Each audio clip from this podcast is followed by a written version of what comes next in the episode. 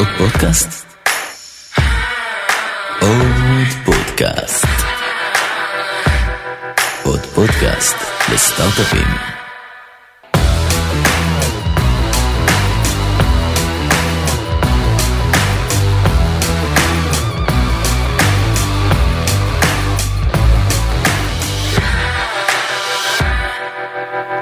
איתי, שלום גיא, שלום, תודה שבאת. תודה שהזמנת. בכיף? מה שלומך? בסדר, שלומי טוב. איך אתה? אתה יודע, שורדים. אז בוא תספר. סגור. אמ, הרבה פעמים באופו אנחנו אוהבים אה, להגיד את האג'נדה של הפגישה אפפרונט. למ- למה בכלל ושכולם יהיו באותו הקונטקסט מה מתחילת שנקרא, למה הדרך. התכנסנו. למה, מה המטרה שלנו, מה, מה נרצה לצאת מפה. Um, אני חושב שיש משהו מעניין בסיפור של הופו, בטח סביב גיוס כסף, uh, כולל שני פיבוטים, מה יותר קטן, מה יותר גדול לאורך הדרך. אני גם חושב שאתה ואני, יש לנו פטיש. הפטיש שלנו זה אופטימיזציה. אנחנו אוהבים לייעל. אני לא יודע אם בגלל זה מצאתי את עצמי ואת, והצוות שלנו בתוך אה, עולמות הלוגיסטיקה. אנחנו אוהבים לאפטם ולייעל ולחשוב מה אפשר לעשות יותר טוב. אז אני חושב שהשיחה הזאת היא לא רק סביב ההיסטוריה הגיוסית של אופו, היא גם השינוי ה mindset י שאנחנו בתוך אופו עברנו לאורך הדרך. לגבי ניהול התהליך ואיך עושים ניהול את זה התהליך, נכון. נכון. זאת אומרת, ואנחנו גם נראה דוגמאות, הרבה אנשים מהניסיון שלי ומי שבא להתייעץ איתנו הם מאוד אופורטוניסטים. זאת אומרת, אני חושב שיש דווקא תפיסה די אינטואיטיבית לגיוס כסף, שאומרת שזה ניהול. עכשיו, כמה פעמים שמעת אנשים אומרים אמ, שלגייס כסף זה אומנות, כן? אני לא חושב ככה. זאת אומרת, אני חושב שיש אנשים שהם כמעט אמנים ברמת גיוס הכסף, היכולות שלהם לספר סיפור, אבל בסוף לגייס כסף זה, זה גם כמו לעשות מכירות, יש איזושהי מתודולוגיה, יש מבנה, אפשר לקחת את זה ימינה ושמאלה, אבל בסוף, בסוף הפרדיגמה היא די ידועה. זה קצת מה שאנחנו הולכים לדבר עליו היום, אני מקווה. אמ, לגבי הופו, רק בשביל לסבר את האוזן של כל מי שיאזין, אם יאזין. אה, הופו היא חברה שהקמנו לפני אה, כשש שנים. אה, התחלנו מטכנולוגיות איכון, נדבר על זה תכף, איך אפשר אה, לאכן, מיקום. למצוא חיישנים על בסיס גלי רדיו. היום מה שהוא פה עושה זה מייעלת תהליכים עבור ציים לוגיסטיים, עובדים עם כל חברה לוגיסטית גדולה שיש לה מציוד בשדה תעופה ועד לטריילרים של משאית ומכולות ים. אה, באוגוסט האחרון גייסנו את הסיריז A, נגיע לזה בסוף, ה, בסוף הסיפור. טופו הקמתי ביחד עם ארבעה שותפים, דני ארז, מנחם ואילן. אנחנו רצים ביחד כבר תקופה, היום החברה מונה קצת יותר מ-30 אנשים, משרד בארצות הברית ובארץ. אמ, בגדול, אני חושב שמה ששווה לחזור אליו אחורה, זה דווקא למצגת הראשונה שלנו. זאת אומרת, איך בכלל הכל התחיל, ואני חושב שפה הרבה אנשים יכולים to relay. בסדר גמור, אז לפני שאנחנו הולכים שנייה למצגת ולשקפים, גם לזכור שיש מאזינים שרק שומעים את זה, אז נצטרך לתאר. שתיים, כן להגיד במספרים, הוא פה כבר גייסה היום מעל ל-15 מיליון דולר סך כן, הכל. כמעט 17 מיליון אה, דולר, התחלנו מסכום פעוט של אה, 272 וחצי אלף דולר, אבל מי סופר? זה היה גיוס אופורטוניסטי לחלוטין מכל מיני אנג'לים שנדבר עליו עוד שנייה. זה אחרי זה גדל כשהצטרפנו לפיוז'ן לכמעט מיליון וחצי דולר, ב-2019 סגרנו סיד של שלושה וחצי שגדל לחמישה וחצי, ובאוגוסט האחרון גייסנו כעשרה מיליון דולר סיריז A. ויש מוצר וכבר מכירות במאות אלפי מוצר, דולרים. כן, ו- ויותר מזה אפילו. אמ, אתה יודע, חזרתי כחלק מההכנה לפגיש, לפגישתנו, חזרתי למצגות מתחילת הדרך, ואתה רואה את ה projections שש, ששמנו ב-2017, אחרי זה ב-2020, באופן די מצחיק, ה projections של 2020 ל-2022 כבר uh, כמעט התממשו לחלוטין, אז לפחות, uh, אתה יודע, שעון מקולקל פוגע פעמיים ביום. פעם בשנתיים. בדיוק. אמ, אז כן אז בשביל שנמשיך לתאר אנחנו רק נגיד אה, חלק מהמשקיעים שלנו זה קרנות פה בארץ קרנות אמריקאיות אה, צים חברת המכולות הישראלית הצטרפה אלינו לאחרונה. אמ, גדלים יחסית מהר ומרגישים אחרי שוב שני פיבוטים אחד פיבוט במוצר נדבר עליו אחד פיבוט בשוק תוך כדי הקורונה תקופה לא פשוטה עבור הופו נדבר גם על זה. נתקדם. 2017 יצאנו לגייס סיבוב אפילו לא יקרא לו בוא נקרא לזה פרי פרי סיד. כל מה שהיה לנו והנה אני אקפוץ לסלייד זה איזשהו תפיסה שהעולם הפיזי הולך לעבור שינוי משמעותי חיישנים הולכים להיפרס לא משנה אם זה בשביל לעקוב אחרי הכלב שלנו או אם זה בשביל לעקוב אחרי ציוד לוגיסטי בסוף יהיו הרבה הרבה חיישנים בעולם כי המהפכה הדיגיטלית הבאה היא כזו שהופכת אובייקטים נייחים פשוטים לאיזשהו מקור data שמאפשר או לייעל או לייצר use cases חדשים. והלכנו לגייס כסף עם, עם slide שהוא כרגע מופיע על המסך, slide נורא מוזר, אפשר רק מהרקע של ה slide להבין כמה הוא ישן, אה, צבע קרמי מוזר כזה. יש פה סימולציה של גלי רדיו. סימולציה מתמטית. מתמטית גרידה, לא היה לנו שום מוצר, שום כלום, רק משוואה מתמטית שרצה במטלב והוציאה איזשהו פלט. הפלט הזה מראה את היכולת שלנו לעקוב אחרי חיישנים בצורה הרבה יותר מדויקת וזולה מאחרים. מטכנולוגיות קיימות כמו GPS למשל נכון. או פרוטוקולים אחרים אה, שהיו לחלוטין. קיימים לאיכון אז של חיישנים נכון. במה שנקרא low power. נכון. לא בפרוטוקול שבו הגוף המשדר משדר נכון. אני רק נכון. אבאר את זה משדר כל אה, הזמן. תחשוב ארטאג אבל לטווחים מאוד מאוד ארוכים ובלי סוללה. כן ולאורך שנים. שמחזיקה המון שנים נכון. במחיר מחיר יחסית זול כי אם פורסים עכשיו מיליון חיישנים זה לא יכול להיות נורא יקר כמו איתורן למשל צריך להיות יותר זול. ועל זה הלכנו לגייס כסף עכשיו. אני הייתי תוך כדי האוניברסיטה שותפים שלי יש להם המון ניסיון כן היו, שות, היו שותפים בנייס הגדולה. אבל uh, אף אחד מאיתנו לא היה בקיא בעולם ההייטק בשנים האחרונות או בטח בגיוס כסף. אז עשינו מה שכולם עושים. אתה שולח uh, מייל נכנס ל... אקסל המשקיעים הגדול של אני אפילו לא זוכר של מי של הוא היה. של עדן שוחט. של עדן שוחט, שאגב יקבל גם קרדיט בהמשך השיחה הזו. כן. חשוב להגיד שהאקסל הזה כבר לא כל כך עדכני לדעתי. כן, לא, וגם כשהוא היה עדכני, זאת אומרת, אני חושב שמה שהוא ייצר, הוא ייצר הרבה נויז. כן. בגלל שזה שוב חוזר הפואנטה, והנה עברנו לסלייד הבא שתכף ניגע בו, אמ, של איך פונים בכלל למשקיעים. עכשיו אני חושב שוב האג'נדה של השיחה הזו אני לא בטוח כמה אנחנו רוצים אה, לעבור אחרי הבסיס של הבסיס ש, שהרבה אנשים מכירים וגם אם הם לא מכירים הם ימצאו מספיק מקורות בגוגל זאת אומרת איך נראה המצגת כן, איך נראה האימייל. לכו תראו יוטיוב YC Combinator how to raise funds כאילו לכו תקראו ספרים של מרק שוסטר או משהו כזה כאילו זה לא אני לא חושב זו הפואנטה הפואנטה היא ופה אני אשאל אותך שאלה. כמה פעמים אתה מקבל בשנה מייל שכתוב בו. Um, Hi, my name is Itai. I'm the co-founder and CEO of uh, of the Zibi company. And what we do is uh, Airbnb for uh, parking lots. Okay. We're raising our seed round. They would love to pitch and meet you. כאילו, מה אתה עושה עם דבר כזה? Mm-hmm. עכשיו, המנטרה של כולם זה לבוא ולהגיד, אוקיי, תפנו דרך, תגיעו למשקיעים דרך אינטרו, ותכירו יזמים שיחברו אתכם למשקיעים, אבל אני רוצה להציע פה רגע שנייה סטופ לחשוב על אינטואיציה. בסדר? אני נותן פה אנלוגיה קצת מוזרה, אתה מתחיל עם אה, בחורה ברחוב או עם גבר לצורך העניין, למה יש יותר סיכוי? תגש לבחורה ברחוב, תגיד לה שלום, את אה, נראית נורא נחמדה ו- וחכמה ואני אשמח להכיר אותך יותר וגם אני אחלה שתדעי, ובוא ניקח את זה הלאה, או לחילופין, שמכר משותף יבוא ויגיד, היי, הוא ממש ממש מתאים לך, הוא בדיוק מחפש. אני חושב שכדאי שאת, you will opt in ונעשה את האינטרו הזה. כן. זאת אומרת יש פה משהו נורא אינטואיטיבי ומה, ומה שמתחבא מאחורי האינטואיציה הזאת אני חושב שהרבה אנשים שוכחים את זה לפעמים זה שמשקיעים הם בני אדם. אנחנו גם ניגע בזה בהמשך בטח ב-early stage השיפוט הוא נורא נורא מהיר הוא נורא אישי ולראיה עובדתית מה אחוז ההצלחה של אה, השקעות early stage. מתחת לארבעה אחוז לדעתי של חברות שגייסו seed אני מתכוון ל seed של uh, כמה מיליוני דולרים אם אני לא טועה זו הסטטיסטיקה. כן. זאת אומרת גם חשוב התשובה. לזכור פה לא משנה אפשר להגיד על זה הרבה דברים שמשקיעים רוב הזמן טועים ואנחנו חושבים שאנחנו חכמים זה שם באור אחר את הפידבק שמשקיע נותן לך בפגישת ההשקעה uh, ואת ה conviction שלו לפידבק הזה שיחה אחרת. כן. אבל... אה, וגם אולי בזה ניגע בקטנה אני חושב כן. אני זוכר שיחה שלי עם רננה מגרוב שהפילה לי אסימון. שבו ברגע שמשקיע פוגש אותך ומקבל שיפוט, אגב, שיפוט נורא מהיר, הוא משתכנע בחזון, בחלום, בצוות, מאותו רגע הוא עובר ל mode של de-risking, או מה חסר לי, או מה הם פספסו, או האם execution הוא אפשרי בהינתן הצוות והמוצר. Mm-hmm. אז, אז אני חושב שזה, ויש slide שיגע בדברים שאני לאורך הדרך חשפתי לעצמי שצריך לזכור, אחד מהם הוא זה שבני, שמשקיעים הם בני אדם.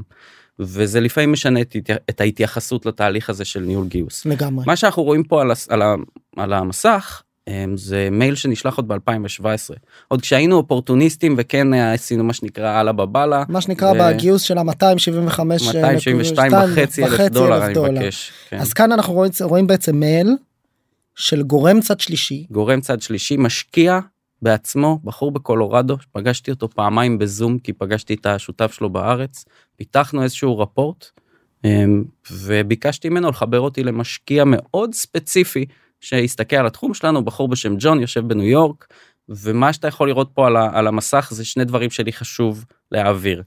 אחד זה צריך להיות מאוד קצר. זאת אומרת אי אפשר עכשיו uh, להרוג את המשקיע ולדרוש ממנו לקרוא מגילה. ושתיים מאוד פרסונלי. זאת אם תקרא את הפסקה הראשונה I'd like to introduce you to another very interesting opportunity that I think falls into your sweet spot. זה הסוויט ספוט שלך כמשקיע, זאת אומרת אתה מחפש דברים כאלה. אנחנו גם צריכים לזכור את זה כשאנחנו באים לגייס כסף, התפקיד של המשקיע הוא to deploy money. הוא מחפש אותך. הוא פשוט צריך לברור מתוך, ה, מתוך המוץ את, ה, את, את ההזדמנות, בדיוק. נקרא לזה ההזדמנות הכי הכי טובה.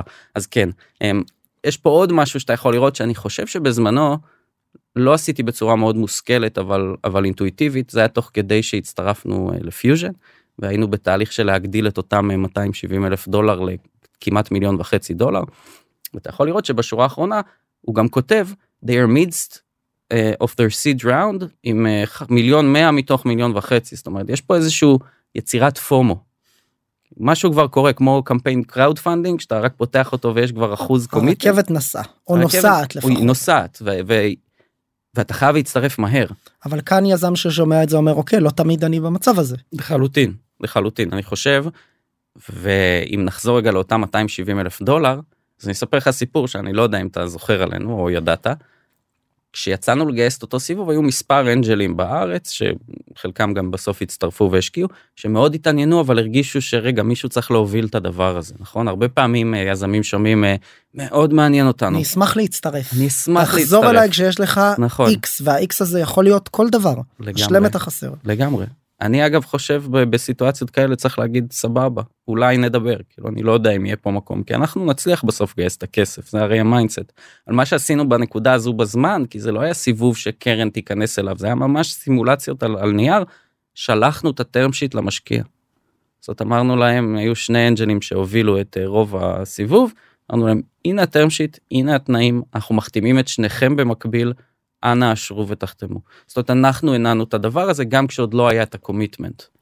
ברור שיותר קשה להביא את הכסף הראשון אבל אבל בסוף זה numbers game נכון? זאת אומרת ו... בעצם אם הם לא הובילו תנאים אתם באיזשהו מקום הסיפור הזה של הכתבת תנאים זה ממש הובלה. כן. אז אני... אתם גרמתם להם להגיד הנה התנאים שבהם אתם מובילים את הסיפור. נכון ואני אני חושב אתה יודע הרבה פעמים אנחנו בתוך המתודולוגיה הזאת יש את הספר אה, של בן הורוביץ נכון? The hard things about hard things. ומה התשובה שלו לשאלה מה הדבר הקשה בדברים קשים. זה לא שיש פה איזה משהו נורא מורכב וצריך לבנות חללית לבנות חללית זה לא קשה זה, זה מאתגר. כאילו יש פה משהו נורא מורכב שצריך לפתור אבל אנחנו יודעים את המתכון. דבר הקשה בדברים קשים זה שאין מתכון. מה היה מתכון היינו חברה של מיליארד דולר. בדיוק. אבל אין מתכון. אז אני חושב שיחד עם המתודולוגיה עדיין תפקידו של היזם או היזמת זה לדעת לצאת מה, מהקופסה ולעשות לפעמים דברים שמקדמים. מקצרים זמנים מייצרים תהליכים זאת אומרת זה, זה תפקידנו בגלל זה אנחנו יוזמים נכון אז כדאי שנתחיל ליזום גם לעצמנו. הדבר האחרון שאנחנו אולי ניקח מהדבר הזה שאגב למדתי ממך ב2017 זה להכתיב למי שעושה את האינטרו מה לכתוב. Mm. זאת אומרת זה נשמע נורא מוזר נכון מה אני אגיד לך מה להגיד אבל כולם שמחים מזה. זאת אומרת, הוא, אתה חוסך לו את הצורך לנסח משהו מספיק טוב, אתה מכתיב את, את המסר שאתה היית רוצה שיעבור, וכמובן, אתה משאיר את האופציה לערוך, לשנות, להוריד, להוסיף. אז את הטקסט הזה שבעצם אה, שלחו לאותו ג'ון, אתה כתבת לחלוטין. לגורם צד שלישי. נכון מאוד.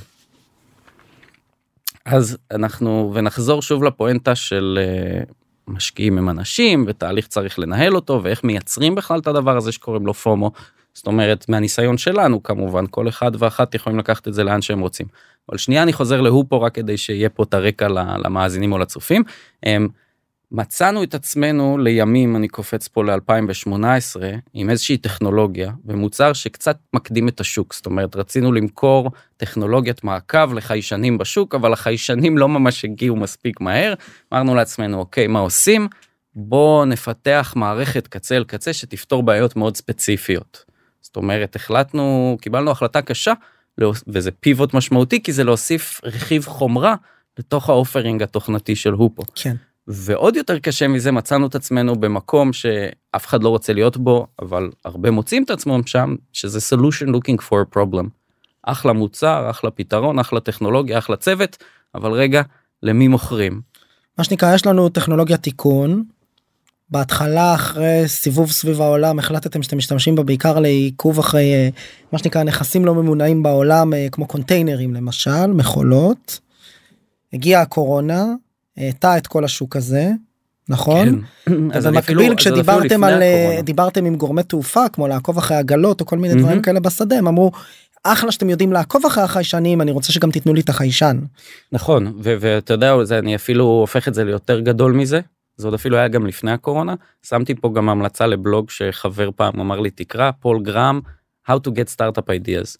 ושם מדברים על מה זה סיטקום אידיאה שאתה יודע נשמע טוב אבל בסוף המציאות יותר מורכבת ואיך אתה בוחר באמת את ה... לא רק את הרעיון אלא גם את השוק וה-go to market וכמו שאתה אמרת אנחנו קודם כל ידענו שהבעיה הגדולה בעולם שלא פתורה זה כשאתה מדבר על נכס שאין לו מנוע.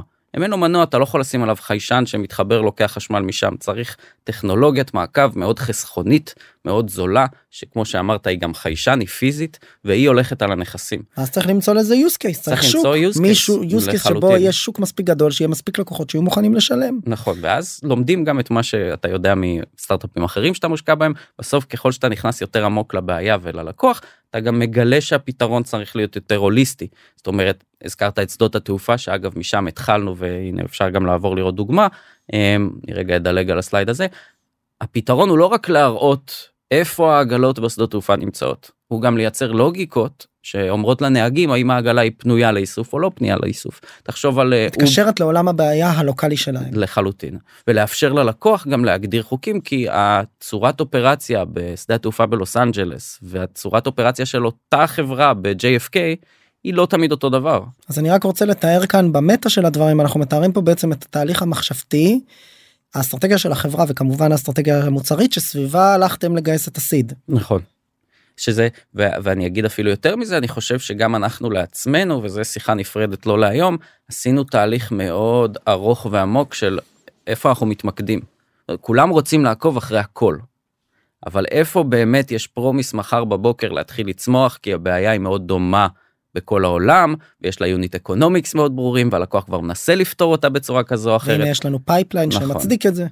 וככה מצאנו את עצמנו כמו שאתה אמרת בעולמות התעופה. אני אחזור רגע slide אחורה. הפתרון שלנו בסוף הוא רכיב חומרה מה שנקרא ה tracker שלנו ה hoopoSense. הוא הולך על נכס הוא יודע לנטר גם מיקום אבל גם תזוזות תנועות זוויות האם יש משהו על האובייקט או אין משהו על האובייקט וזה מתחבר לאיזושהי מערכת חוקים די מורכבת בענן שמאפשרת גם ללקוח לייצר כל מיני דברים כמו אה, גבולות גיאוגרפיים אה, לוגים ולחבר עוד data sources זאת אומרת לפעמים הערך הוא בכלל מחיבור של שני מקורות מידע mm-hmm. וכמובן איך בסוף הלקוח משתמש בזה משתמש אז זה גם הפלטפורמה או API או ריפורטים או כל מה שאתה יכול לדמיין. וככה מצאנו את עצמנו כמו שאמרנו בעולם התעופה אמ, ויצאנו לגייס סיבוב סיד זה היה רגע לפני הקורונה זה היה 2000 וינואר אני חושב סגרנו אותו בינואר עד אפריל 2019. אז אנחנו עכשיו עוברים בעצם כשיצאנו לגייס את הסיד שלנו ב2019 אני זוכר את עצמי יושב עם אה, שאר השותפים ואנחנו אומרים לעצמנו אוקיי אין סיכוי שהדרך הנכונה לגייס בכסף זה ללכת ולשלוח מיילים ולפגוש 80 משקיעים בחודש ולקוות שמישהו מהם ייתן את ההצעה חייב להיות פה איזשהו איזושהי מתודולוגיה יותר אה, מנוהלת. והתחלנו להיפגש עם כל מיני אנשים מזכיר לך שנפגשנו בלוס אנג'לס עם בחור בשם סם שגייס 60 מיליון דולר תוך חודשיים. מחברת ויקטוריוס. מחברת ויקטוריוס שכבר לא קיימת נכון, נכון? עליה השלום. כן בסדר אנחנו לא מדברים על הביזנס שלה אלא רק על מתודולוגיית גיוס הכסף. שבאמת היה לו מצגת אה, עם מתודולוגיה מאוד מאוד מובהקת לאיך הוא עושה את זה לפחות והוא בא אחרי נכון. שהוא גייס באמת עשרות מיליוני דולרים זה היה מאוד מרשים בהקדם. מאוד והוא טבע משפט שנשאר איתי עוד מאז מ-2018 נשאר איתנו. נשאר איתנו אנחנו מצטטים אותו כל הזמן. Sense of urgency without dependency. זאת אומרת השיטה מה שמוביל את השיטה לגייס כסף זה איך יוצרים תחושת בהילות. אני צריך את הכסף כי יש לי המון לקוחות שאני צריך לטפל בהם יש לי עוד פיצ'רים צריך לפתח go to market להגדיל את הצוות כי יש זה דחוף זה לא עכשיו אני מגייס ויום אחד אני אקבל את הכסף אבל אין dependency. זאת אומרת איך מייצרים את הסיטואציה שגם יש אלטרנטיבות והאלטרנטיבות מבינות שיש אלטרנטיבות. קיימות כן. ובסוף זה מזין את עצמו. יש פה איזשהו צילום מסך שלקחתי מ Streak זה היה CRM שלנו בזמנו שבתוכו ניהלתי את גיוס הכסף. מי להכין את הלידים למי פוגשים מתי איזה מספר פגישה סיכומי פגישה מי מחבר לכל משקיע. ותכף נגיע גם לאיך מנהלים את הסיבוב הזה זאת אומרת אני חושב שיש הרבה הכנה מקדימה שאם היא לא נעשית ואתה ישר מזנק לתוך גיוס הכסף פגעת משמעותית בסיכוי שלך לגייס. לגמרי. וככה בסוף גייסנו גם את ה seed שלנו. שלוש וחצי. Chartered Group, TAU Ventures, בן מרקוס שהוא משקיע מה Partners בקליפורניה אמ, ועוד ועוד. אני רוצה לומר שכשאני שואל את עצמי מה עשינו שונה או איזה דברים היו לנו ב mindset כשיצאנו לגייס את הסיבוב הזה אז, אז עשיתי איזושהי רשימה קצרה אני בטוח שיש עוד המון שאחרים יכולים להעלות. ובכלל אם רגע בואו בקרדיטים עסקינן. אתה יודע חוץ מסם פגשנו גם uh, יזמים פה בארץ שהרשימה ארוכה מלהקריא אותה. uh, הזכרנו קודם את רננה מגרוב עדן שוחט אני זוכר את עצמי בראונד טייבל איתו באייקון גם 2018. עם שיחת הגודי בגס. שיחת הגודי בגס, שיחת הטירים, זאת אומרת איך מחלקים את המשקיעים לטירים, אה, למי פונים לפני, זאת אומרת בנינו פה איזושהי מתודולוגיה שבסוף כל מה שהיא עושה, כל מה שהיא עושה, זה מעלה בקצת את האחוז לקונברג'ן. כי הרי זה המשחק נכון אנחנו מנהלים פה funnel לגמרי ובסוף זה numbers game יחד עם זאת לא צריך לחשוב ש numbers game הוא איזה משהו אינסופי שבסוף בטוח יקרה זאת אומרת אם אם נמלא את הפיס uh, כל יום זה לא אומר שבסוף נצליח. נכון. אז צריך גם יכול לת... להיות שיש בעיות אינהרנטיות לגמרי, שתכף נדבר עליהן. וחייבים להיות כנים עם עצמנו. אחד הדרך להיות כנים עם עצמנו זה גם לשים איזשהו דדליין או, או, או לנהל את סיבוב הגיוס ב time frame מאוד ספציפי שיכול לזוז קצת אבל אני יכול לתת לך דוגמה כשיצאנו לגייס את הסיריס A או את סיריס A תוך כדי הקורונה. זה היה 20 ותחילת אמצע 21 לא הצלחנו לגייס את הכסף זאת אומרת, בסוף הבאנו קצת ברידג' ממשקיעים קיימים, מה שאפשר לנו להגדיל את השוק וללכת לסיריס A בשנת 22, אבל לא הצלחנו לגייס את הכסף, ותמיד יכולנו לנסות ולהמשיך. אבל בשלב מסוים עצרתם? עצרנו, אמרנו רגע מה חסר, מה הפידבק שאנחנו מקבלים. אגב, אנקדוטה, כל לא שקיבלנו, שקיבלתי ממשקיעים, תמיד הגבתי במייל שאני מקבל לחלוטין את ההחלטה שלהם ומבין אותה גם, אבל אני אשמח לעשר דקות מזמנם טלפונית כדי לקבל פידבק קצת יותר עמוק. מה שנקרא and I promise that I wouldn't uh, reject אני לא אשתף אני לא זה אני לא גם אני כן, לא הולך אני לא בא לשכנע זה לא ויכוח אני רק רוצה אני לעצמי מסקרנות ורצון להשתפר רוצה לשמוע קצת יותר מכם פה לא. אני חייב להתחיל איזשהו דיון כי uh, יש בכל התהליך הזה של משקיעים הוא תהליך מאוד רך שיש עליו המון כללים אבל בסוף יש גם המון כללים לא כתובים. אחד מהכללים הוא שכשמשקיע אומר לא הוא תמיד ייתן לך איזה תשובה גנרית כזו נכון. אני כזה the market uh, maybe the market is not big enough. I love the team and what you're כן, doing but I want to see מה שנקרא אני רוצה תגיע אליי כשיש לך x. It's a little too early. נכון it's a little too early תגיע אליי כשיש לך x שזה בדרך כלל בגדול אומר it's not impressive enough נכון. כי אם זה היה impressive enough אז אני הייתי משקיע והנה דוגמה להשקעה שעשיתי מלפני חודשיים בצוות בלי traction שהתרשמתי מהם מספיק כי הם הציגו לי עולם בעיה אחר ויכולת execution אחרת ושם שמתי את הכסף שלי או קיבלתי FOMO כי משקיע שאני אוהב הצטרף גם could be וכן זה סיבות שבגללם נכנסים לסיבובים לגמרי. לחלוטין אני, אז, אז, אני אז, גם חושב שאסור זאת אומרת בסוף אנחנו כבני אדם מנהלים המון מערכות יחסים זה לא הסטארט-אפ הראשון וזה לא הגיוס כסף הראשון ויש פה איזשהו מערכת יחסים מנהל. אם מישהו אמר לא, אין שום סיבה לבוא ולנסות לשכנע אותם אחרת, רק לשאול את עצמנו מה גרם לזה, זה משהו אינהרנטי בסיפור שחסר, יש איזה חשש שאנחנו מעלים בסיפור שלנו, במקרה שלנו אגב זה למשל הארדוור, הארדוור, עולמות הלוגיסטיקה, עשינו שני פיבוטים. שילוב אומרת, של אסטרטגיית כן. מוצר עם חומרה ושוק. וגם אתה יודע, אנחנו הרבה זמן על הכביש באופן יחסי לסטארט-אפים אחרים, כי הרי זה התחרות שלנו, נכון? לא אנחנו עם עצמנו, תחרות זה אלטרנטיבות להשקעה. שיטת הפסיכומטרי קצת. כן, אז אתה יודע, מישהו שרואה אותנו אומר בואנה עשיתם שני פיבוטים, הגעתם לשנת 21 האקזקיושן הוא עוד לא בשמיים. יש פה אולי איזה, איזה טעם לפגם. לגמרי. צריך לחשוב, בסופו של יום הכנסנו את זה כחלק מהסיפור. לגמרי. זאת אומרת, יש פה סיפור, כשמסתכלים לעומק, יש פה סיפור מאוד הגיוני לתהליך שהביא אותנו לאן שאנחנו היום. אבל היה צריך לשתף אותו. to own it ולהבין להבין שזה אתגר ואז to own it. לגמרי. אה, אני רק אחזור ואסגור מעגל ואז אולי mm-hmm. באמת נרוץ על אה, כמה נקודות שרצית להגיד. אבל בגדול הסיפור של הפידבק זה חשוב להבין שפידבק הוא אף פעם לא אתה יודע להגיד to early הרבה אני יכול לשאול למה או מה. אתה יודע יש פה שאלות המשך שאני יכול לנהל סביבם דיון אינטליגנטי מול המשקיע האימייל הזה שאגב גם אנחנו עושים אותו כ-VCs מול ה-LPs לא? שלנו ב fundraising. לא? קיבלנו הרבה פעמים תשובות ואז אני השתמשתי בדיוק באותה טכניקה ואמרתי אוקיי מה מה כן היה גורם לך לשקול את זה ואני מבטיח אגב הרבה פעמים אני מנצל את הקלף הישראלי לטובה ואומר I promise that I won't be Israeli aggressive about it and start to convince you that it's the right opportunity. ואני חושב שזה משחרר אצל בטח אצל חבר'ה שכבר חוו פיץ' מיזמים ישראלים שאנחנו נוטים להיות קצת יותר up front וקצת יותר uh, לשכנע. אומרים אוקיי okay, this guy understand ואני יכול לספר לו מה באמת הפריע לי. Mm-hmm. ואז הרבה פעמים אתה מקבל תשובות שחלקם מאוד make sense וחלקם אתה מבין שלא משנה כמה היית משכנע. אני לא משקיע בשלב הזה אני לא משקיע לגמרי. בתחום הזה אפשר ללמוד מזה המון והתהליך הזה של להבין שבסוף אתה לא מחבר את ה reject אישית לאגו ולקיום העצמי שלי אלא כהזדמנות uh, כמעט uh, קרה ללמוד ולשפר משהו באיך שאני מציג את עצמי ומספר את הסיפור ואולי גם אגב בונה את החברה רחמנא ליצלן זה זה זה שינוי mindset מאוד מאוד משמעותי. לא לגמרי תראה אומרים. Our decisions are only as good as the data that we have. עכשיו זה נכון גם לגבי עצמנו ואני אגיד אפילו יותר חמור. אמ, אם יש בעיה אינהרנטית באיך שאני מדבר אם אני אם אני בולע מילים ולא הבינו אותי חצי פגישה כדאי לי לדעת את זה. נכון? אז אתה אומר נכון זה אין פה אגו צריך לדעת להוציא את האגו. בסוף אנחנו פה בשביל להשתפר והעולם מבין את זה בטח בתעשיית ההייטק וגם מכיל את זה. ולכן אני איתך לגמרי תשלחו מייל תגידו I am merely looking for feedback, רק ל self improvement, אני אשמח לשמוע מכם שיחה קצרצרה, וזה עובד.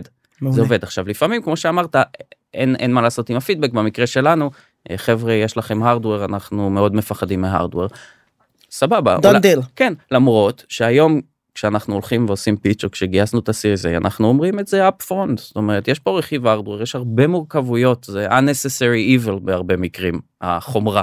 אבל זה הדרך שלנו למכור ללקוחות. אחד זה הדרך, שתיים זה enabler, שלוש זה מייצר differentiation, וארבע, לקוחות שהתקינו עשרת אלפים חיישנים על הטריילרים שלהם, שלי לא, לא יחליפו, לא יחליפו. זה גם חסם, כניסה... לא, זה חסם, זה חוזים לחמש חסם שנים. חיובי, מה שנקרא. חסם חיובי, אוקיי. לגמרי. אז יש יתרונות וחסרונות. עכשיו נחזור, נחזור לכותרת של שתי הכותרות של ה slide הזה, זאת אומרת, אחד, fundraising FOMO, איך מייצרים FOMO. אה, אגב, אה, שמעתי פעם מישהו מ-Y Combinator אומר, למרות שיש fun ב fundraising זה הדבר האחרון שהוא fun. אז גם את זה צריך לזכור יש פה אני בטוח שגם יזמים אחרים אומרים את זה זה מסע זה עבודה שהיא כמעט full time mm-hmm. זה לקבל הרבה לא זה תהליך מאוד קשה אבל יש כמה אנקדוטות שלי עזרו לי כשזכרתי אותן הן עזרו לי בתהליך אחד כבר דיברנו על זה משקיעים הם בני אדם יש לזה אגב הרבה מש, משמעויות שמתחבאות בתוך זה מבחינתי משקיע הוא בן אדם זה אומר שצריך פה חיבור אישי זה שצריך להיות מאוד שקוף עם המשקיע. זאת אומרת לפעמים כשאתה חוזר ומעדכן משקיעים איך מתקדם הסיבוב כי אתה יודע נדיר שאתה פוגש מישהו והוא אומר הנה הצ'ק. נכון. אין כאלה כמעט. כמעט ולא. אתה יודע יצא לי עם זוהר, קרה לסדר. לי עם זוהר ועמית גילון ואין בסדר זה גם המתודה שבה הם עובדים אבל עם השעת פגישה זה מי שרוצה יכול לקרוא על איך זה mm-hmm. עובד אבל אה, זה לגמרי נכון וזה פה רק לשים נקודה בניגוד להנחת מוצא שאנחנו שומעים עליה בסיפורים ורואים בכתבות עם הגיוסי ענק נדמה לנו שהכל נסגר בפגישה אחת של איזה גיבור שבא עושה pitch ומפיל משקיעים מהרגליים זה בדרך כלל כמה וכמה פגישות שאחריהם יש term sheet ראשוני ואחרי זה יש על זה סשן נפרד על איך נראה תהליך ההשקעה ואחרי זה יש גם due diligence שגם בסופו או במהלכו דברים יכולים לקרות. כן ושלא נדבר על סבבים יותר מאוחרים זאת אומרת אני יכול להגיד לך של ה series B שלנו אנחנו שאולי יקרה עוד שנה וחצי אנחנו כבר מדברים. זה ברור ככל שהשלב יותר מאוחר אתה up the funnel מוקדם יותר. נכון וגם הסיפור יותר על מטריקות ופחות על, על ה storytelling עצמו. אז הסיפור הזה של האותנטיות אני נתקל בזה האמת הרבה אני חושב שיש הרבה יזמים שנכנסים לתעשייה וחושבים שבאמת יש פה איזשהו hero journey שצריך לספר אותו וה hero journey הזה הוא נטול הוא נטול פגמים. ואני חושב שזה הפוך ככל שאתה מספר יותר על הבעיות ועל האתגרים שלך ואתה יודע יותר טוב להסביר מה הם ואיך תפתור אותם. זה דווקא כלי התמך שעושה conviction להשקיע בך יותר מסיפור שהוא מושלם. כן אתה יודע כשאתה בונה סטארט-אפ כמות ה-unknowns הרבה פעמים גדולה על כמות ה-knowns. אז יש לך את ההיפותזות שלך מה צריך לקרות בעולם או מה אני מניח שקורה בעולם בשביל להצליח. נכון. אז אתה חייב להראות למשקיע חכם או חכמה שאתה מבין שחלק, מה לא ידוע. שחלק מההיפותזות לא הוכחו. נכון. ואיך וכמו שאתה אמרת בוא והנה ככה אני הולך לפתור אותם או ככה אני הולך ללמוד עליהם או הנה ה channel שעובד לי והנה איקס צ'אנלים פוטנציאליים שנבדוק בהמשך. אז אז כן אז זה מה שזה אומר כשאנחנו זוכרים שמשקיעים בבני אדם אנחנו גם צריכים לזכור שיש פה הרבה משמעות ל storytelling כן בסוף וגם היה אפשר לראות את ה slide הראשון פה בפגישה. הנה החזון זאת אומרת יש פה 100 מיליון נכסים לא ממונעים בעולם שכולם רוצים להתחיל לייצר מהם דאטה כי הם core business של הרבה מאוד חברות הם core business של ה-supply העולמי ראינו כמה היה קשה בקורונה לנהל אותו. זה החזון עכשיו האתגר זאת אומרת הפיין הוא שאין פתרונות מספיק טובים מספיק זולים בלה בלה בלה. אבל קודם כל אתה יודע יש מחקר פסיכולוגי ששמו אנשים מול מרצה ואחרי 30 דקות ביקשו מהקהל לדרג את הכריזמה של המרצה. כן. אחרי זה עשו את זה תוך דקה מתחילת המצגת ובניסוי האחרון עשו את זה שמונה שניות אחרי תחילת המצגת. Mm-hmm. הדירוגים של הכריזמה היו זהים בין אם אתה הקשבת למרצה חצי שעה או שמונה שניות. אנחנו עושים שיפוט נורא מהיר כבני אדם בטח בסטארט-אפים שהם early stage ומאותו רגע אנחנו עוברים לאותו מודי ריסקי. תלמד אה, לזקק את הקשב, את הקשב ואת הדיאלוג שלך ואת הסיפור שלך למשפטים בודדים. נכון. להעביר מסרים מאוד פשוטים ועכשיו זה מתחבר רגע לטענה היותר גדולה שלנו והיא שגיוס כסף הוא לא אופורטוניסטי. הוא מנוהל. בוא נדבר רגע על מה זה אופורטוניסטי זה מילה שקצת שומעים אותה בתעשיית היזמות ונראה לי לפעמים שהיא מובנת רק לנו אופורטוניסטי זה לצורך העניין התרחיש שקורה מדי פעם שבא אליי משקיע מהרחוב ואומר איתה אני מאוד אוהב את מה שאתה עושה הנה 25 אלף דולר אגב זה בדרך כלל הזדמנות כזו זה פחות ההזדמנות של הנה אני אוהב את מה שאתה רוצה קח 100 מיליון דולר. לגמרי ו... וזה אופורטוניסטי כי אתה אומר יש לי פה הצעה שלא תכננתי לקחת כחלק מסבב לא מנוהל לא פניתי לעוד משקיעים לא הכנתי חומרים mm-hmm. לא ביקשתי אינטרוז לקחת או לא לקחת. ופה הרבה פעמים התשובה היא כן לקחת אבל בסדר נשים זה נכון כסף לוקחים כשאתה יכול זה בדיוק, הרבה אמרו לא לפניי צריך. אבל uh, אני אגיד עוד שכשאני אומר אופורטוניסטי אני גם אתה יודע רואה הרבה יזמים early stage שאומרים אוקיי אנחנו צריכים uh, לא משנה מיליון דולר בשביל להגיע ליעדים שלנו כן אז עכשיו איך הם מביאים את המיליון דולר. הם מתחילים שוב אקסל המשקיעים הגדול כן בוא נפנה אל זה ונפנה אל זה ונפנה אל ההוא ונבקש מגיא שיחבר אותנו לאחת שתיים שלוש ונתחיל להריץ את הדבר הזה. אני אומר לא. רגע שנייה לפני בוא נגדיר שיש פה טיים פריים שבו אנחנו רוצים לגייס את הכסף. אם לא נצליח לגייס אותו תוך שלושה חודשים עד ה-19 במאי יש לנו בעיה. משהו לא דפק בסיפור משהו לא הלך נכון. חסרה ולידציה חסרה ולידציה צריך לחכות עוד קצת זמן. אז כשאני אומר לא אופורטוניסטי אני מתכוון בוא רגע נאסוף את כל מי שנכון לנו לדבר איתו. נכין רשימה של מי מחבר אותנו לאותם אנשים וננסה לעשות את הפנייה הזו give or take באותו הזמן בצורה מנוהלת אז אז הכוונה שלי בלא אופורטוניסטי זה שפשוט לגייס כסף בצורה מנוהלת וגם לזה נגיע בעוד כמה דקות ונראה מה המתודולוגיה שלנו עבדה היא לא חייבת לעבוד לכולם אבל לפחות היא לדעתי נותנת איזשהו framework. Um, בשביל לייצר פומו ברגע שהתחלנו לנהל ושמנו דדליין באופן אוטומטי נוצר פומו mm-hmm. כי שמנו איזושהי מסגרת זמן וברור לכולם מה אנחנו הולכים ועושים ואז מגיע מגיע החלק המאתגר והוא לשכנע את המשקיעים אה, להעביר את הסיפור בצורה די נאותה ו- ומזמנת נקרא לזה וגם להתחיל לפתח מערכת יחסים לדאוג לעוד פגישות לדאוג לפגישות פולו-אפס להעביר חומרים וכן הלאה. נחזור לשנייה להופו כן ואז נמשיך את השיחה שלנו.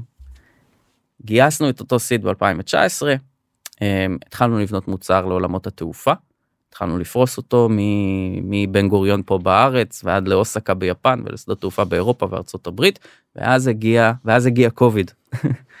אה, לא... אנשים כבר יכולים לדמיין שזה לא עשה טוב לביזנס. לא היה הדבר הכי טוב שיכל לקרות להופו בתקופה שרק רצתה להתחיל למכור. עכשיו אני כן רוצה להגיד פה משהו לכל יזם ויזמת שמקשיבים כי מה שאתה עשית אחרי זה בסבב איזה אומנות אתה תתאר את זה פשוט לפי הספר כמו שאתה מתאר את איך fundraising צריך להיות ובגלל זה הצלחתם. תכף תתאר. אני כן אגיד שבפרספקטיבה שלי כמשקיע פרסונלי mm-hmm. חברה שכבר גייסה אז זה היה כמעט חמישה מיליון דולר לדעתי total נכון. שלושה וחצי ב seed mm-hmm. ועוד pre-seed מתגלגל באי אלו סייפים. pre-seed אחד פרסיד שתיים. פרסיד שתיים שתמיד אנחנו פרסיד. פרה פרסיד שבהודעה לעיתונות הכל מוצג ביחד וזה נראה כאילו הכל מאוד יפה וככה זה עובד. בעצם זה חברות שבשלב שבו הם עושות פיבוט לא משנה אם זה בגלל הקוביד ושדה התעופה ומושבת והשוק שלכם מת או בגלל כל דבר אחר יש עכשיו אנחנו אומרים את אה, מילים אלה ב-2023 יש הרבה חברות שמה שאתה חווית לפני שנתיים חוות עכשיו גייסו את המגה סידים של השלושה ארבעה חמישה שבעה 12 מיליון דולר על מצגת. לא הגיעו כן הגיעו למטריקות אה, לא פוגשות מספיק טוב את השוק. ועכשיו צריכות אותו פיבוט. וזה אני רק אגיד בלי קשר לקוביד כי קוביד הוא, הוא מקרה דוגמה של זה מצב מאוד מאתגר לחברה גם ברמת ה execution אבל גם ברמת ה storytelling. אז אה, שמתי את זה פה כי לא לגמרי ואתה יודע אני בתוך הסיפור הזה של הקורונה היו הרבה חודשים שלי ולשותפים שלי עברה בראש השאלה האם לא לסגור את הבסטה ולעבור לדבר יותר מזה. היו שלושה משקיעים בעלי מניות רציניים והיו פה שניים מהם אתה גם מכיר באופן אישי אחד בא לבקר בארץ בקרוב שהתקשרו אליי ואמרו לי איתי אתה בטוח שאתה לא מבזבז את זמנך עזוב את הכסף שלנו זה המשחק אולי אתה רוצה לעבור לדבר הבא. אנחנו נסלח. אנחנו לא אין באין כעס אנחנו מבינים את הסיטואציה הקורונה היא גדולה מכולנו שוק התעופה נדם למשך תקופה אף אחד לא ידע כן, מתי זה ייגמר. אבל אתה בחור צעיר לא יש לך מספר מוגבל של סטארט-אפים לעשות נכון כל נכון. רודאו בין 5 ל-10 שנים אולי כדאי שעל הרודאו הזה ת, תסמן וי. אמרנו להם משפט מאוד פשוט אמרנו להם תראו אנחנו מאמינים בחזון ויורקים דם כבר uh, שלוש שנים. בוא ניתן לזה בוא, עוד, בוא, בוא ניתן דם עוד שנה. שנה בוא נראה מה קורה עוד שנה יש לנו מחשבות לאן לקחת את זה זאת אומרת הקורונה נכון שהיא פגעה בנו מאוד ספציפית בעולמות התעופה אבל היא גם לימדה את כל העולם את החשיבות של דיגיטיזציה ודאטה ולהבין מה קורה בספליי צ'יין. והיה לנו שתי אפשרויות, שמים בצד את האופציה של הסגירה שעלתה ונסגרה באותה, באותו הרגע, זה או ללכת ולהגדיל את הנכסים שלנו בעולמות התעופה ספציפית, או לעשות את המהלך הגדול שתמיד חלמנו עליו אבל לא העזנו, והוא להתפתח כפלטפורמה לעוד הרבה שווקים.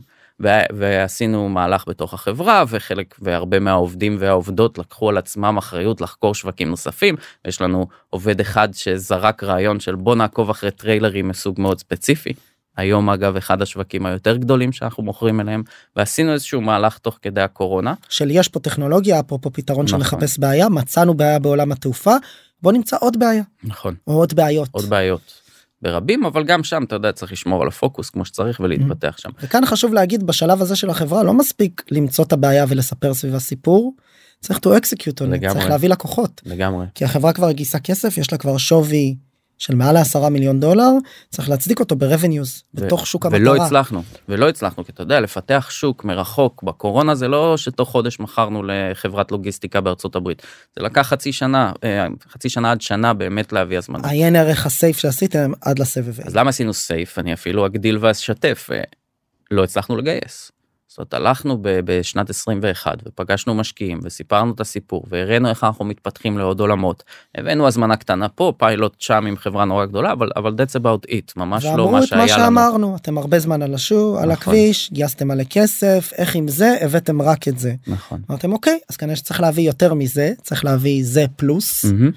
ניקח כסף מהמשקיעים הקיימים שצריך גם להגיד זה לא טריוויאלי. ממש לא. ששמו double down ואמרו אנחנו נותנים לכם עוד כסף רוצו תוכיחו רצתם, הוכחתם וגייסנו. בוא נדבר. בוא נדבר על זה. אז הנה באמת, למה גייסנו? התפתחנו לעוד הרבה עולמות. אמ, יש פה סתם תמונה אנקדוטלית של אה, לפני שנתיים, לא יודע אם אנחנו כבר זוכרים את זה, אבל בלונג ביץ' בקליפורניה, הוא בין 70 ל-100 אוניות משא. הייתה שם את האונייה שנתקעה. אז זה עוד בסואץ okay. אוקיי. של אברגרין וגם זה קרה אתה יודע אם אני חוזר אחורה אחורה אני מזכיר לך שהיה שריפות באוסטרליה עוד לפני הקורונה ואמרנו לעצמנו how worse can it get much worse כנראה.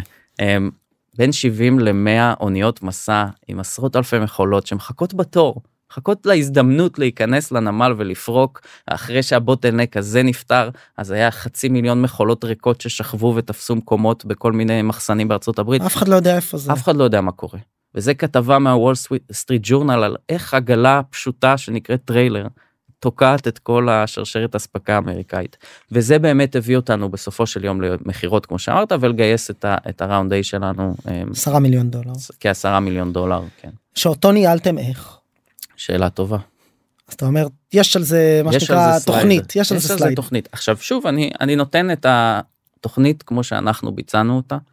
איך הסתכלנו על החלק התכנוני והחלק הביצועי ולמה זה בסוף אנחנו חושבים שזה עבד. אני שוב אזכיר משהו שגם אמרנו קודם. אה, בסוף, כל פעולה שאנחנו עושים בסטארט-אפ, מעלה בשבריר אחוז את הסיכוי להצלחה. יש אה, שחקן גולף עתיק, כבר לא משחק, אני לא יודע אפילו אם הוא בחיים עדיין, אנדרו פלמר, mm-hmm. אמר, The harder I practice, the luckier I get. זה המשחק שלנו ואופורטוניזם זה לדעת לייצר הרבה opportunities וחלק מהם מתקנברטים אז איך עשינו את זה בגיוס כסף. ושוב קרדיט לכל אותם אנשים שהזכרנו בעבר שבסוף התאגדו לתוכנית הזאת. סם רננה עדן כול... אפשר גם פיוז'ן אפשר גם גיא בסדר ויאיר יופי. למפות קודם כל בוא נמפה בוא נבין מי המשקיעים שרלוונטיים אלינו או של כאלו שאנחנו נבזבז עליהם את הזמן נשים בכלל בצד ונחלק אותם לטירים. זה אולי קצת מעליב לחלק אנשים לטירים אבל אבל שוב זה זה ממקום נורא אובייקטיבי עובדתי. אם אתה קרן נורא נורא גדולה עם המון כסף והמון אה, רשתות וחברות שקשורות אליך כ-LPs או כשותפים עסקיים אז אתה טיר 1. אם אתה קרן יותר קטנה או קרן אסטרטגית שיש לה את היתרונות והחסרונות שלה אז אתה tier 2. ואם אתה איזה micro VC או super angel או משהו כזה אתה tier 3. זה לא אמור לפגוע באף אחד זה רק לעזור לנו למפות העולם. כן, נכנס גם עולמות של ותק track record אולי רלוונטיות לתחום שלי אפילו הרבה פעמים חיבור פרסונלי לשותפים אבל בגדול יש דירוגים ויש קרנות שכנראה כולנו נסכים שהם לצורך העניין tier 1. לגמרי וגם אם אני אומר שהמיפוי הוא אובייקטיבי הוא אובייקטיבי כלפי אותו הסטארט-אפ או כלפי אותו יזם נכון. אז הוא כן בסוף סובייקטיבי. Mm-hmm. וגם אני חושב שאחד הדברים הכי חשובים דיברנו עליו קודם זה למי יש לך יכולת להגיע דרך חיבור נורא קרדיבילי. בסוף זה נותן אתה יודע פותח את הדלת ברמה אחרת שקשה ש... לעשות ש... באופן ש... אה, שפה בקולד. אני רוצה לחזור לאימייל שציינת קודם mm-hmm. של הבן אדם שמבקש אה, פונה לג'ון אותו משקיע ומבקש להכיר ביניכם ולהגיד רשמת פה בשקף לא כולם רואים את זה קרדיבל אינטרוס. אני אומר את זה הרבה בהרצאות שלי ובשיחות יש הבדל בין האם אתה מכיר להאם אתה יכול לחבר להאם תרצה לחבר להאם אתה חושב שכדאי ותרגיש בנוח ותשמח לחבר נכון. והסמנטיקה פה היא מאוד משמעותית ואני נתקל הרבה בשיחות קפה ופגישות ראשונות ושניות עם יזמים שאין לי עוד מערכת יחסים איתם. ומבקשים כמעט אה, אני לא עזוב שנייה את איך זה אולי גורם לי להרגיש או האם זה טוב או לא טוב למוניטין שלהם אני שם את זה בצד אפשר גם על זה להתווכח אני אומר אבל באים ואומרים בוא תכיר אותי למשקיע כזה או אחר וגם אם אני מגדיל ועושה ומכיר אחרי זה משקיע ספקן יבוא וישאל אוקיי אבל השקעת? לא. כמה אתה מכיר אותם? אה, פגשתי אותם לקפה רק פעם אחת והם אמנם הרשימו אותי מאוד אבל אני לא יודע הרבה מעבר. אני הרי לא אגיד פגשתי אותם לקפה וזו ההזדמנות שאתה חייב עכשיו לקחת. כי גם הרפוטיישן שלי בתור מבצע אינטרו פה חשוב גם כמשקיע וגם בכלל. ולכן פה בהקשר הזה חשוב מאוד לשים לב איך אתם בונים זה כבר שיחה על אמנות ה networking rapport עם אנשים רלוונטיים יזמים משקיעים יועצים שירגישו בנוח לתת לכם המלצה חמה ולוודא גם שהם אלה שאנשים שמכירים לכם אותם גם חושבים עליהם דברים טובים אגב. אה, מה שנקרא האם אתה יכול להכיר אותי לגיגי לוי? אני יכול. האם הוא חושב טובות על כל intro שאני עושה לו? גיגי סתם אני לא חושב שזו דוגמה רעה אנחנו ביחסים מקצועיים יחסית טובים. אני מניח שהוא לוקח את ה intros שלי במה שנקרא עם הסייגים הרלוונטיים כי אני תמיד נותן אותם אבל יש מקרים שבהם יש אנשים שאני אחבר אליהם שלא בטוח יעריכו את ה intro הזה. או להפך יעריכו אותו מאוד וצריך את הרגישות פה בדקויות כדי לדעת איך לנהל את זה. נכון עכשיו תראה אני הנה עוד קלישאה לפודקאסט הנוכחי החיים הם trade-off. זאת אומרת למה יזמים מבקשים את זה ממך או יזמיות אה, הם לא עושים את זה ממקום רע הם עושים את זה ממקום שהם רוצים להגיע למאה משקיעים נכון וזה הדרך הכי קלה ומהירה אבל היא לא הדרך הכי נכונה. ולפעמים צריך לבוא ולהגיד אה, אוי שיט אה, זה עדיין אין לי אינטרו גיא לא גיא הוא לא האדם הנכון לחבר אותי למי שחשבתי שאני רוצה להתחבר צריך אליי. לעבוד כדי למצוא מישהו אחר. צריך לעבוד כדי למצוא אני אני אפילו יכול להגיד לך שקרה הרבה פעמים שניגשתי לפורטפוליו של הקרנות. ראיתי איזה חברות יחסית בדומיין או איכשהו דומה למה שאנחנו עושים פניתי למנכ"ל בלינקדין ביקשתי ייעוץ אחד ה angelים הראשונים שלנו אמר לי best way to ask for money is ask for advice. כן. אני אשמח לעצה. ואז כשאתה מדבר ומספר ומקבל עצות וגורם למי שמולך להרגיש שהוא חלק ממה שהחזון שלך נוצר relationship אז, אז נוצר relationship ואז אז... עוד שיחה ואז חיבור ולפעמים גם ההצעה לחיבור מגיעה מהצד ההוא. נכון וזה דורש אבל סבלנות ולא לעלות נכון. לשיחה של 10 דקות ואז להגיד אני אשמח לחיבור בוא נעלה לשיחה של 10 דקות כדי שתחבר אותי נכון זה בדרך כלל לא עובד דבר אחרון לגבי הנקודה הזו אחרי שבנינו את הרשת ואנחנו פונים חוזר למייל הפנייה לג'ון אמרת לכתוב אותו. אני פה בהקשר הזה גם נתקל ואני רק אגיד את זה בקצרה ואז נראה לי נתקדם. Mm-hmm. זה דורש עבודה והשקעה הרבה פעמים פונים אליי ואני כבר שמח לחבר ואומרים תעשה לי אינטרו. אז שולחים לי איזה מייל אה רק מזכיר לך לחבר אותי לאיתי. איפה המידע עליכם איפה המצגת איפה אולי טקסט שבאמת אתה כותב בשמי שאני יכול לפנות לאותו בן אדם ולפנות ככל שנעשה יותר עבודה אנשים לא אוהבים לעבוד קשה. ככל שאתם תעבדו יותר בשבילם גם יהיה להם יותר קל לעזור. וגם בזה לא מדברים על זה הרבה על המטה מ"ט א' mm-hmm. היא מאוד משמעותית אני רואה בן אדם שעובד ככה אני אומר אוקיי it's the it's the real deal here נכון. הבן אדם אה, יודע לעבוד יודע לעזור לי מבין כבר את ה-back office שלי בלעשות לו את ההיכרויות האלה.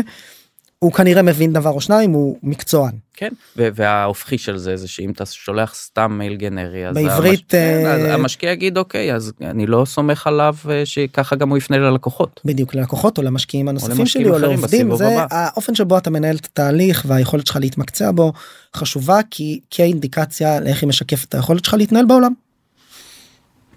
לחלוטין.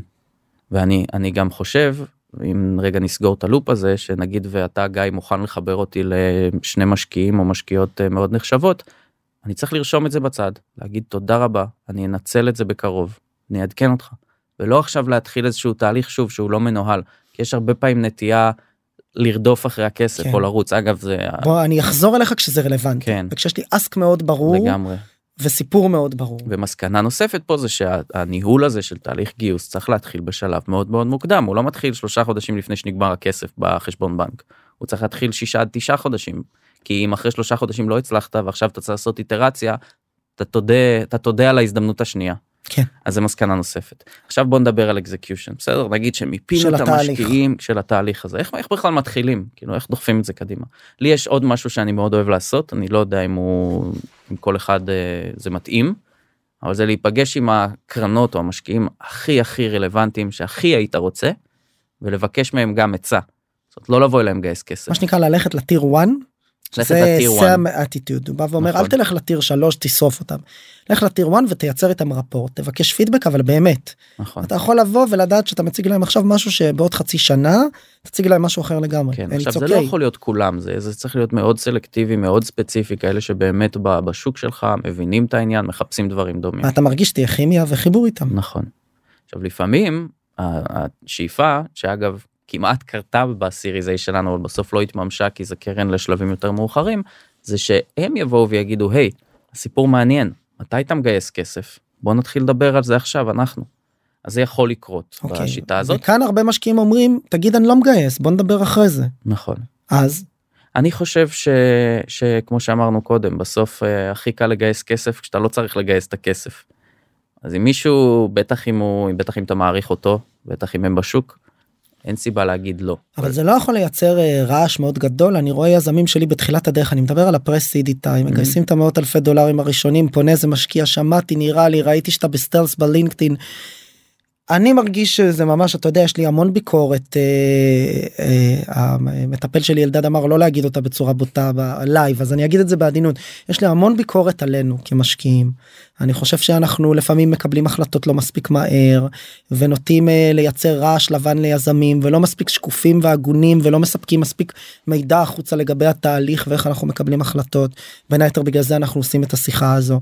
ואני בא ואומר אני רואה יזמים שלי פונים מקבלים הרבה אינבאונד כזה. mm-hmm. ואתה יודע מבלים בין פגישה אופורטוניסטית אחת לשנייה בלי הליך מסודר ורעיון מסדר ו... ומכלים את זמנם עם משקיעים שלא ישימו עליהם כן, כסף. ולכן אני שוב אומר זה צריך האנקדוטה הזו של להיפגש עם כמה בודדים עבור אותה עצה ופיתוח מערכת היחסים היא חייבת להיות סלקטיבית ומדויקת ומדויק, והיא חייבת להיבחר על ידי היזם זאת אומרת נדיר שיבוא מייל אינבאונד ממישהו שכותב לי היי יש לי קרן אה, ב... ארקנסו בעולמות הלוגיסטיקה בוא נדבר. כן ו-LP שלי הוא בדיוק לקוח אסטרטגי כן, שלך. כן. הבנתי אוקיי אז צריך אה, לדייק את זה ואני נכון. אומר זה לא זה בסדר גם להיענות לבקשות אופורטוניסטיות אני כן חושב אולי זה גם התשובה שקצת mm-hmm. קיוויתי לה. אה, כשאני כן עושה את הסדר בבית קודם. נכון. זאת אומרת אם יש לי כבר סדר בבית ואני יודע מתי אני יוצא לגייס ואיך ואני מבין אוקיי הוא פנה אליי אבל הפעם זה יהיה אופורטוניסטי כי אני רוצה להתגלח אני רוצה ללמוד בוא נבדוק מסקרן אותי הבן אדם הזה אחלה. כן, תראה, אבל זמן... לקפוץ מדבר לדבר זה בסוף בא גם על חשבון execution נכון, זמן, זמן הוא המשאב הכי חשוב. בחברה. זה כן הנה עוד קלישאה קיבלת. זמן זה הדבר הכי חשוב. אבל אבל עזוב בוא נזרוק את זה הצידה. יאללה תראו וואן פגשנו. אני חושב שבוא נתייחס לנקודת מוצא שבה אתה רוצה עכשיו לצאת ולגייס כסף. אז פגשנו טיר 1. מיפית את המשקיעים, פגשת טיר 1 בודדים, בודדים בודדים, רק עבור אותה עצה, לא אפילו לבקש מהם כסף כדי לא להכריז על תחילת סיבוב. אבל מאותו הרגע שהחלטת שאתה יוצא לסיבוב, אתה צריך לדאוג לעשר פגישות לפחות בשבוע, זו דעתי. עשר פגישות בשבוע, שעתיים הפסקה בין פגישה כדי שתוכל לתקן, לעשות follow-up ולשלוח את המצגת ממש בסוף הפגישה כדי להראות את המקצועיות שלך. אבל השאלה היותר גדולה זה רגע, את מי פוגשים? זאת אומרת, יש לנו את המיפוי של כל הטירים של המשקיעים. אתה פוגש את tier 1 ואת tier 3. לא את tier 2. לא את tier 2. למה? למה? שאלה טובה. אתה לא פוגש את tier 2 בגלל שתי סיבות.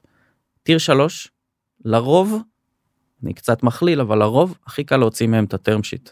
זאת אומרת הם גם בתחרות הם בתחרות עם טיר 2 בתחרות עם טיר 1 אם הם רואים חברה שמעניינת אותם הם חייבים לקבל החלטה הרבה יותר מהר אחרת הם יודעים שהם כנראה יאבדו את ההזדמנות אם זו חברה טובה כן. זה למה טיר 3. טיר 1 זה בגלל שהסיכוי שם הוא לרוב טיפה יותר נמוך ואם טיר 1 אומר לך לא אין, אין רציונל לטיר 2 להגיד לו גם הוא מבין שטיר 1 רואה יותר יש לו יותר אפשרות בחירה. לעומת זאת אם תלך לטיר 3 וטיר 2 ותקבל לא גם מטיר 3 וגם מטיר 2 אנחנו בתעשייה קטנה יותר קשה לקבל כן עכשיו מטיר 1 ולקבל טרם שיט. זו הסיבה. עכשיו לכן גם כתבתי בסוף אצלנו מתי לפגוש טיר 2 זה היה קצת אופורטוניסטי במובן הניהולי של האירוע. זאת אומרת הרגשנו שעכשיו הזמן הנכון להכניס עוד אה, עוד אופציות עוד אלטרנטיבות כי משהו בטיר 1 וטיר 3 מתבשל או אגב בסופו של יום מה שקרה זה שבאמת קיבלנו term sheet מקרן שהיא קצת יותר קטנה ממה שרצינו שתוביל את הסיבוב אבל זה הוביל לטרם שיט מאוד קרן אסטרטגית. זה בסבב A. בסבב A. בסוף שילבנו אותם והם עשו סוג, סוג של הובלה משותפת של הסיבוב עם כמעט כל סכום הגיוס ביחד. אז זה הכל תוצר של איזשהו תהליך מנוהל ב time frame מאוד ספציפי כדי לייצר את האפשרות לתחר ביניהם. שה time frame הזה אמור להיות כמה? חודשיים שלושה? יש מי שיגיד ארבעה, יש מי שיגיד חודש, אני כן, אני מאמין בשלושה חודשים. זה אגב יכול לקחת אחרי זה יותר כי יש את תהליך ה due diligence ולשתף את ה data room. ו... אז אנחנו עושים את הפגישות האלה ומתחילים פגישה ראשונה ויש לנו session נפרד על התהליך ועוברים לפגישה שנייה נכון. ופגישת שותפים ו term sheet ו due diligence.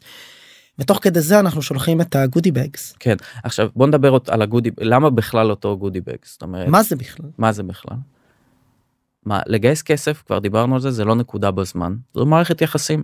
מערכת יחסים הזו גם צריכה לכלול. מה שנקרא זה, זה אה, קו ולא נקודות או נכון. נקודות ולא קו אני תמיד מתבלבל מהמאמר הזה של מרק שוסטר. אני חושב שזה נקודות שמורכבות לקו זה נקודות בזמן שהן בסוף קו אוקיי. ולא נקודה אחת בזמן. אז זה לדעתי lines ו not dots אבל כן, בסדר למי שרוצה לבדוק את זה.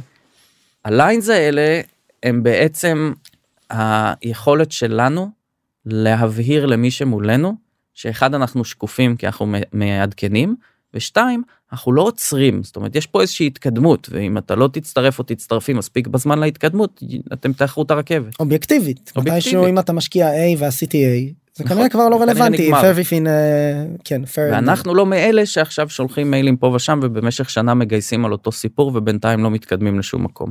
ולכן ה goody bags האלה זה איזשהו מי שיקרא יש מי שיקרא לו ניוזלטר או מייל עדכון status update או friends of הופו אני חושב שבמקור זה היה friends of face אז זה ממש קרדיט ישירות לעדן שוחט. אמ, שבעצם מה שעשינו שם זה, זה שני דברים. אחד הכנו עדכונים up front או, או הכנה לעדכונים שידענו שיגיעו עסקה שעומדת להיסגר פתיחת משרד בארצות הברית partnership announcement עם איזשהו reseller. והסיפור פה זה שאתה מכין את העדכונים האלה תוך כדי ולפני היציאה לגיוס. עדיף לשים עדכונים שאנחנו נדע שיקרו. בדיוק והסיפור השני והכי חשוב זה שבאמת הדברים האלה צריכים לקרות או במילים אחרות וזה נושא שחוזר כל הזמן בשיחות על גיוס הכסף צריך להיות פה execution אמיתי של החברה. נכון. כדי לייצר את המומנטום הזה. נכון, אנחנו לא מדברים על להמציא דברים. וזה נשמע קצת כמו משימה בלתי אפשרית, כי אני גם בונה חברה ב low resources ומייצר execution ומגיע ל milestoneים ומתאר שהרכבת נוסעת, ובמקביל מנהל תהליך גיוס עם 10 פגישות בשבוע. עם זאת, אף אחד לא אמר שלהקים סטארט-אפ זה קל נכון, אז, אז רק, רק ננכיח את האירוע הזה אז ה goody bags האלה כמה כמה כמה אני צריך להכין ולמי אני שולח אותם ומתי אנחנו הכנו שלושה כשלרוב ב-70% מהמקרים שלחנו רק שניים מתוך השלושה כי כבר הגענו לאיזושהי נקודה. הגודי בגס האלה יכולים להיות לדעתי מנוצלים בשתי נקודות בזמן. נקודה אחת בזמן היא שלא שמענו שבוע ממשקיע שהבטיח פולו-אפ וכן נראה שיש עניין וזה לא מתקדם לשום מקום והוא העביר מצגת לשותף אבל השותף בדיוק בחופש בארצות הברית ועוד לא התכנסה ועדת ההשקעות, רוצה ל... לעורר אותם. בדיוק ובמקום להגיד היי מה קורה אני אשמח to follow up. כן ולהראות neediness אגב אגב sense of urgency. זה neediness לגמרי. without לא. מש, לא משנה איך תנסח את זה זה neediness. נכון. מצד שני אתה אומר היי בהמשך לשיחתנו רק לעדכן שסגרתי שני לקוחות. אם בא לך להמשיך את השיחה אני אשמח נכון זה נשמע אחרת נכון ויותר מזה אותו אותו עדכון שאתה קורא לו friends of הופו כי ככה קראנו לו לאורך הרבה זמן אפשר לנו לשלוח את העדכון הזה בטיימינג הנכון למשקיע הנכון. נכון, לא שולחים אותו לכולם ביחד. לא שולח, זה לא ניוזלטר באמת, זה עדכון שהולך בשלב מסוים בתהליך ניהול הגיוס למשקיע מאוד ספציפי. וזה האופציה השנייה, האופציה הראשונה זה לעורר תהליך רדום, האופציה השנייה זה ממש תדמיינו תהליך של marketing funnel, mm-hmm. שה prospect בו הוא משקיעים, ואתם עושים את זה כטריגר. סיימתם בין פגישה ראשונה לשנייה, goody bag A למשקיע X. בין פגישה שנייה לשלישית עוד goody bag B. לגמרי. ב-CRM שלנו סומן מי קיבל מה מתי. בדיוק ובעצם אתה מסמן בהתאם לשלב ב funnel מה ה goody bag וה goody bag הוא כמובן בהינתן זה שזה קרה ו execution וכדומה אתה משתמש בו כדי לייצר מה שנקרא FOMO מומנטום אמיתי ל execution של החברה שקורה תוך כדי ה round. כן עכשיו אתה יודע כל אחד ואחת יכולים לקחת את זה לאן שהם רוצים זה גם יכול להיות uh, כתבה שיצאה בשוב בוול סטריט ג'ורנל בדיוק על מה שזה ואתה שולח את זה אחד המשקיעים וכותב היי hey, חשבתי שזה יעניין אתכם. וזהו בסוף שוב יש פה מערכת יחסים שצריך לפתח. וצריך uh, להגיף בה. בוא נדבר קצת על ה due diligence. כן. תראה שוב זה בסוף מגיע זה יכול להגיע מכיוון של uh, נורא אובייקטיבי. data room ו due diligence זה תהליך מגיוס הכסף. אבל אם אנחנו שוב חושבים על איך אנחנו יכולים לקבל החלטות שבסוף משפרות את הסיכוי שלנו לגייס כסף אז אני אומר בוא נכין data room יחסית בסיסי up front בוא נכין רפרנסים מלקוחות up front. אז בוא נדבר בקצרה ממש יבש מה זה data room. data room כי הוא... אנשים מדמיינים עכשיו אני חברה ציבורית אני יוצא למאיה לא. כן ממש לא ממש לא. גוגל דרייב או דרופבוקס ראשוני גוגל דרייב או דרופבוקס אני יש לי העדפה לדרופבוקס סתם בגלל אה, יכולת הניהול ו recovery והיסטוריה אה, למרות שעשינו את שניהם. folder נורא נורא בסיסי לדעתי כשבסוף כשנכנסים ל due diligence שבו העורך דין של המשקיע או המשקיע עושה בדיקת נאותות עד הסוף אחרי ה term sheet אז זה כבר 15 פולדרים עם אה, מאות מסמכים וכו'. אנחנו מדברים בהתחלה, על seed גדול של מיליונים או ב-A לא ב pre-seed ים הקטנים. וזה גם נכון ולכן שם צריך באמת לייצר data room מאוד בסיסי פולדרים ארבעה חמישה אחד על ה corporate אחד על ה legal כשאין בהם יותר מדי יש בהם רק את המסמכים אה, שמראים שאתם חברה קיימת אם אתם רוצים להגדיל ראש cap table נכון. אה, חוזה השקעה חוזים עם לקוחות אה, mock-up ים נכון. של מוצר או תוכניות נכון. מה שיש עכשיו תחשוב עליך גיא כמשקיע נגיד שהיית מבקש מחברה data room ועכשיו היה לוקח להם שבוע לשלוח לך אותו אל מול חברה ששעה אחרי שביקשת אמרו הנה data room הוא כבר מוכן מה לך עובר בראש או שהם יודעים את העבודה וזה כבר משהו טוב, או שכבר מישהו אחר ביקש מהם את זה לפניי. זאת אומרת, תחשוב, בפריסיד יש כל כך הרבה השפעה על הפסיכולוגיה, נכון, שבאמת כל דבר מחוץ לקופסה וזה כנראה גם וגם יעזור. ברוב המקרים, נכון. ואני, אם אני משקיע תחרותי, I would assume the worst. יש עוד דברים שאנחנו צריכים לדעת בפרוסס עצמו? תראה, התשובה שלי היא כן ולא. היא לא כי אני לא הולך אה, להגיד שום דבר מעבר עכשיו פשוט תנהלו את הסיבוב בצורה חכמה ומסודרת וכל הזמן תשאפו להגיד גם לעצמכם את האמת. למה זה לא עבד?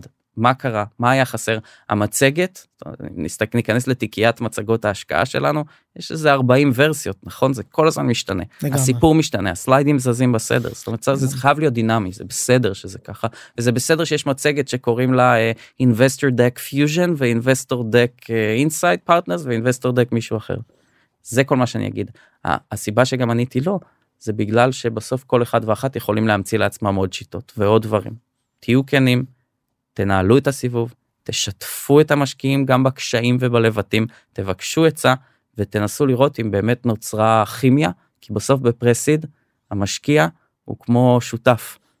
זאת הוא נכנס והוא איתכם עכשיו לאורך הרבה הרבה זמן אז גם תיזהרו לקחת כאלו של פחות באים לכם בטוב. לגמרי לגמרי. וזה מה שאתם צריכים לעשות. מעולה. אני אגיד uh, משהו לסיום. יש איזה שיחה של uh, בין משקיעים שהייתי בה, שדיברו איזה עשרה משקיעים שונים ושאלו אותם מה אתם מחפשים ב pre-seed ובסוף כולם נותנים אני קורא לזה תשובות של אלופים כמו קורנפלקס של אלופים זה בסוף מסתכם ב... אתה כבר תנחש לבד צוות חזק צוות. ושוק. כן. שילוב. כן. כשעיקר המשקל רובם יגידו זה על הצוות כולנו מכירים את ה hero stories של היזמים יוצאי היחידות הספציפיות בתחומים הספציפיים גם אם אין בעיה מוגדרת או פתרון מוגדר הם ימצאו אותה הרבה פעמים אנחנו מניחים וכנראה גם בצדק לפעמים. ואז אמרו אוקיי שאלו אז מה יגרום לכם לא להשקיע אז אחד המשקיעים אמר בצדק תראו האמת היא שאם לא השקענו זה בעיקר כי לא התרשמנו מספיק מהאנשים ואנחנו לא נגיד את זה אפ פרונט כי אם אנחנו משקיעים בעיקר על הצוות אז כשאנחנו לא משקיעים זה בעיקר על הצוות אז גם את זה לגמרי. צריך לקחת בחשבון וכל הזמן לשאול את עצמנו איפה יכולנו להיות יותר טובים. אני אני חוזר לשתי שניות לשיחה שהייתה לנו מנחם שותף שלי ואני פגשנו את זוהר גילון. וישבנו ובמשך שעה וחצי סיפרנו לו על ההיסטוריה שלנו ועל החברה וכמו שהזכרת קודם מי שרוצה שיקרא בגוגל איך הולך ראיון עם זוהר. יש גם פודקאסט איתו בעוד פודקאסט נכון. לסטארט-אפים שהוא מספר את זה. הנה יאללה שיווק עצמי. יאללה. אמ, בסוף הפגישה זוהר, זוהר ועמית הבן שלו שאלו אותנו אם יש לנו שאלות. השאלה היחידה שהייתה לי זה תגידו רגע מה הפרוסס. אז הוא אמר לי פרוסס? אני אחשוב על זה הלילה. מחר תקבל ממני טלפון. אם זה כן אני אגיד לך סכום אם זה לא תתמודד. זה הפרוסס עוד שאלות אם אני מוביל לפעמים זה לוקח יומיים שלושה. יום למחרת הוא התקשר. אמר כן. כן עכשיו כמו שאתה אמרת זה רק אנשים והתובנה שזה שיש לך חזון בפרסיד יהיו עוד כל כך הרבה שינויים לאורך הדרך שבסוף צריך לבחור אנשים שיש להם את היכולת להקשיב למציאות את היכולת to preserve להמשיך להתמיד לא לוותר. ו- ולבנות בסוף ביזנס שהוא סוסטיינבל. איתי, תודה רבה. גיא, תודה לך.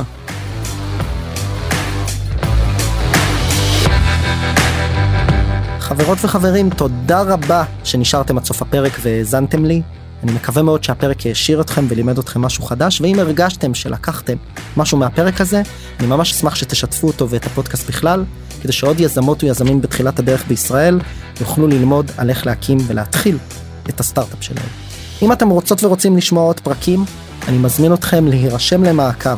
כל הלינקים למעקב אחרי הפודקאסט שלנו מופיע ב description, וכמובן אתם מוזמנים לפנות אליי, או בלינקדאין או באינסטגרם, ולספר לי איך נהניתם מהפרק ומה למדתם, או סתם לכל בקשה ותהייה, גם הלינקים האלה מופיעים אצלנו בפודקאסט. תודה רבה, ונתראה בפרק הבא.